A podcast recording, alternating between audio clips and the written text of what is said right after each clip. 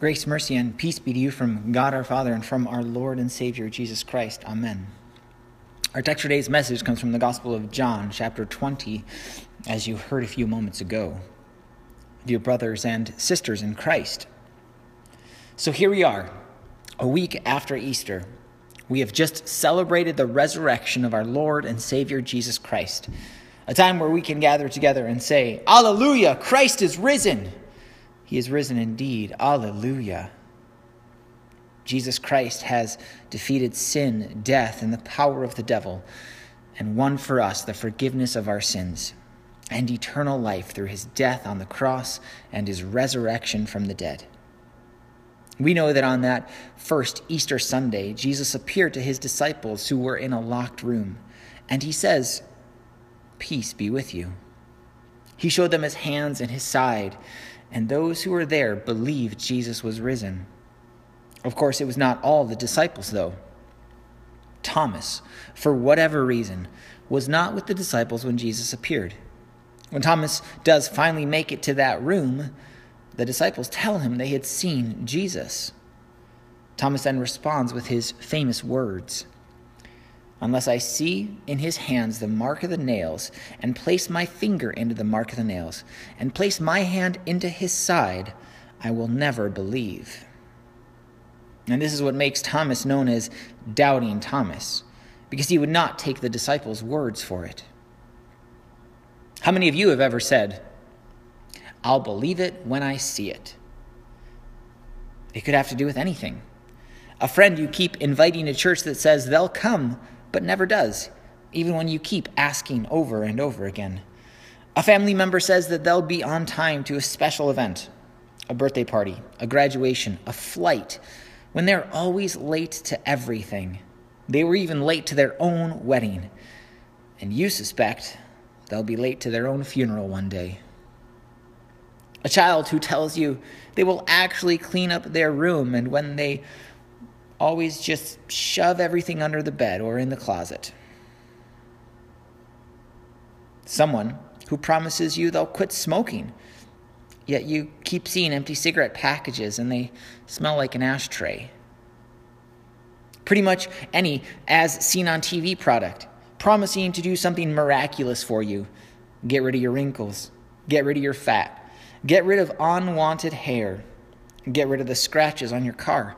Fix your leaks and cracks around your house. Cook anything without sticking. At some point, you begin to get skeptical of people.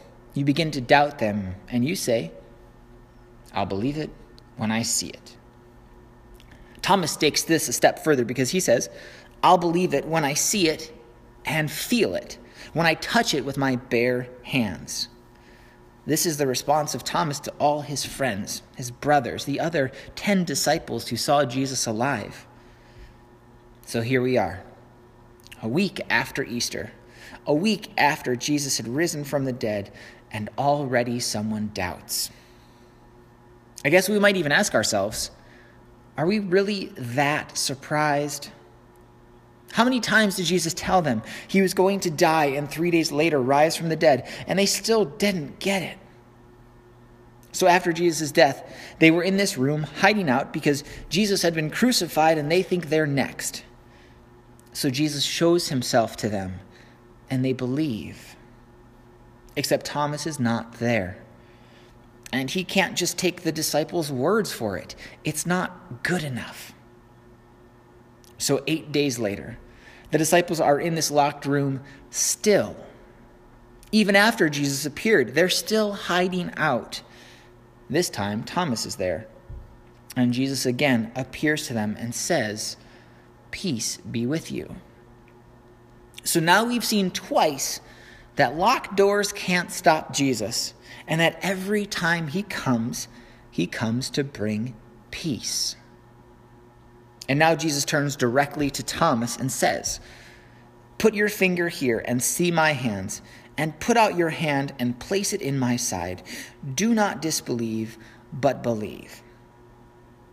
He says, Thomas, you won't believe it until you see it and feel it. So look at me, touch me, stop doubting and believe.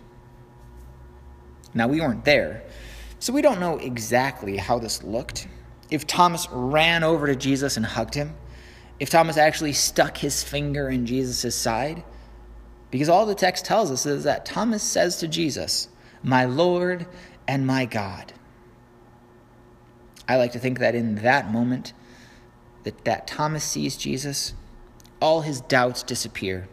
He realizes it's really Jesus who has risen from the dead, and he just falls down in amazement and worship of his Savior, his Lord, his God, never actually touching him. He goes from doubting Thomas to believing Thomas. Now, you might think that this is the end of the disciples' story, that they go on to be these faithful believers and they never struggle again with doubts. But that's not exactly true. While they do go on to be great disciples who helped spread the good news of Jesus' death and resurrection to the world, which has reached all of us, right before Jesus gives the disciples the Great Commission, which we heard during our baptism this morning, right before he ascends into heaven, we read in Matthew 28 Now the eleven disciples went to Galilee, to the mountain to which Jesus had directed them. And when they saw him, they worshipped him. But some doubted. Even after Jesus appeared to them multiple times, here he is right in front of them again, but some doubted. I like to think that Thomas is not one of those doubters, but we don't know because we aren't told who it was. While you might think this is quite odd and a little sad that there were still doubts in that group, I actually find this strangely comforting, and I'll tell you why. If we go back to that original time that Jesus appears to Thomas, at the end of the conversation, Jesus says to him these beautiful words that apply to us Blessed are those who have not seen and yet have believed all those who believe in Jesus after his ascension and did not get the chance to see him, all those who have been gifted with the faith to believe in Jesus and his death and resurrection, you are blessed. Blessed, but not immune from ever doubting or giving in to sin and temptation. That's the disciples. That's all of us. All of us who are sitting here this morning, we're no different than them. There are believers.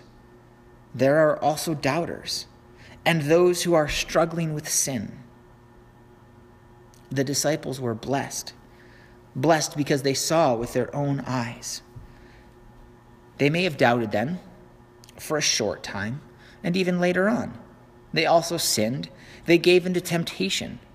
But we know from the Bible and what history tells us that these 11 disciples were faithful followers of Christ until they passed from this life to the next. You see, we may believe, but we still sin. And sin has ruined everything in our life. Sin is the reason death has entered into this world. Sin is the reason that we have sickness and disease. It's the reason that bad things happen in this life. It's the reason we don't have these perfect lives free from struggles and doubts and terrible things that happen. Sin is the reason we doubt, why we doubt all the truth of what God's word says. And so when people give in to temptation or when they doubt or when they don't believe, it's because sin has taken over their lives. Sin is completely opposed to God. God is perfect and holy, and sin is imperfect and unholy. God is pure, sin is corrupt. God is life, sin is death.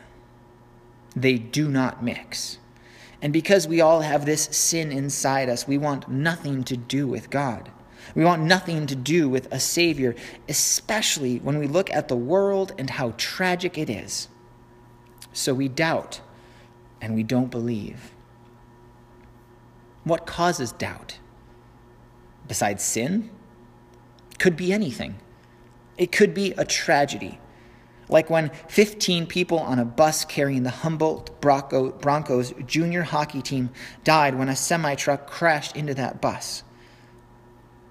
The death of a loved one, especially one who died too young, can certainly cause doubts. Where are you today?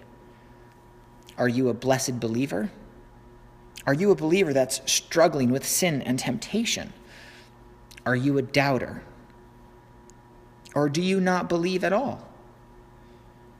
Are you in that I'll believe it when I see it stage? Or are you in that I'll believe it when I see it and feel it? Have you seen or been hit with too many things that make you say everything that's happening in this world is not fair and it's not right? You are correct. It's not fair and it's not right. The unfortunate part is that sin does not play fair. Death, whether it's tragic or unexpected or accepted and expected, is a result of sin. Jesus Christ came for all the things that are not fair and not right because of sin. He came for death. God never meant for any of this to happen to us. He created the world perfect with no sin, no death. And ever since Adam and Eve ate the forbidden fruit, this world has been filled with tragedy and all kinds of unfairness. Jesus came to die for your sins and mine, for our death. He took hell for us, the hell that we deserve for our sins. He took that punishment and unfairness and all that tragedy, and it was nailed to the cross. Jesus died.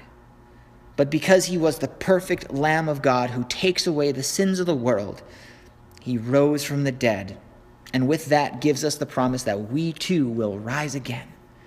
That this life does not end in death. For believers, this earthly life ends in eternal life, heaven. And anyone who has received this forgiveness is blessed, as Psalm 32 says. You are forgiven, you are blessed. Maybe those words aren't good enough for you. So, what do you need? What do we all need? Maybe we need Jesus to come to us in order for us to be able to be like Thomas and say, My Lord and my God. The good news is, He has. And you don't have to take my word for it, it's not good enough. Plus, I won't always be here to bring you these words. You have to take God's word. His word will always be here, it will endure forever because God's word, the Bible, is a gift that He has given to His people. Words of life, words of peace, words of the death and resurrection of Jesus that brings forgiveness of sins for all people, that brings eternal life to all who believe. That's what you heard John say at the end of the gospel reading. These are written so that you may believe that Jesus is the Christ, the Son of God, and that by believing you may have life in his name.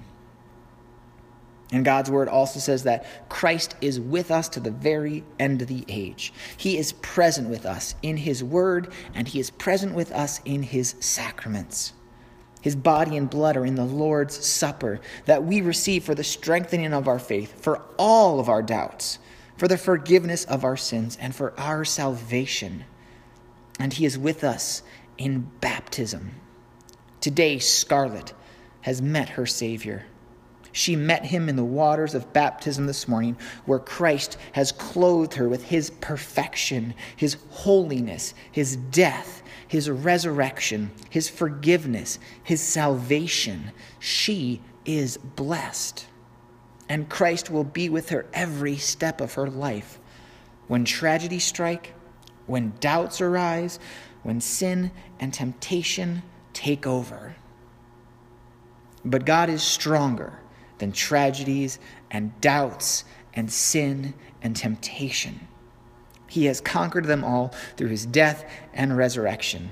He has come to put an end to them all and to bring us peace. He himself said it. I have said these things to you, that in me you may have peace. In the world you will have tribulation, but take heart, I have overcome the world. Therefore, we have hope. Hope in the resurrection from the dead. Hope that all the pain and suffering that we go through in this life will come to an end. Maybe not in this life, but certainly in the life to come. That's God's promise to all who believe to little Scarlet, to you, and to me. We can be assured of this because, Alleluia, Christ is risen. He is risen indeed. Alleluia. Amen. And now the peace of God, which passes all understanding, guard your hearts and minds in Jesus Christ, our Lord and our risen Savior. Amen.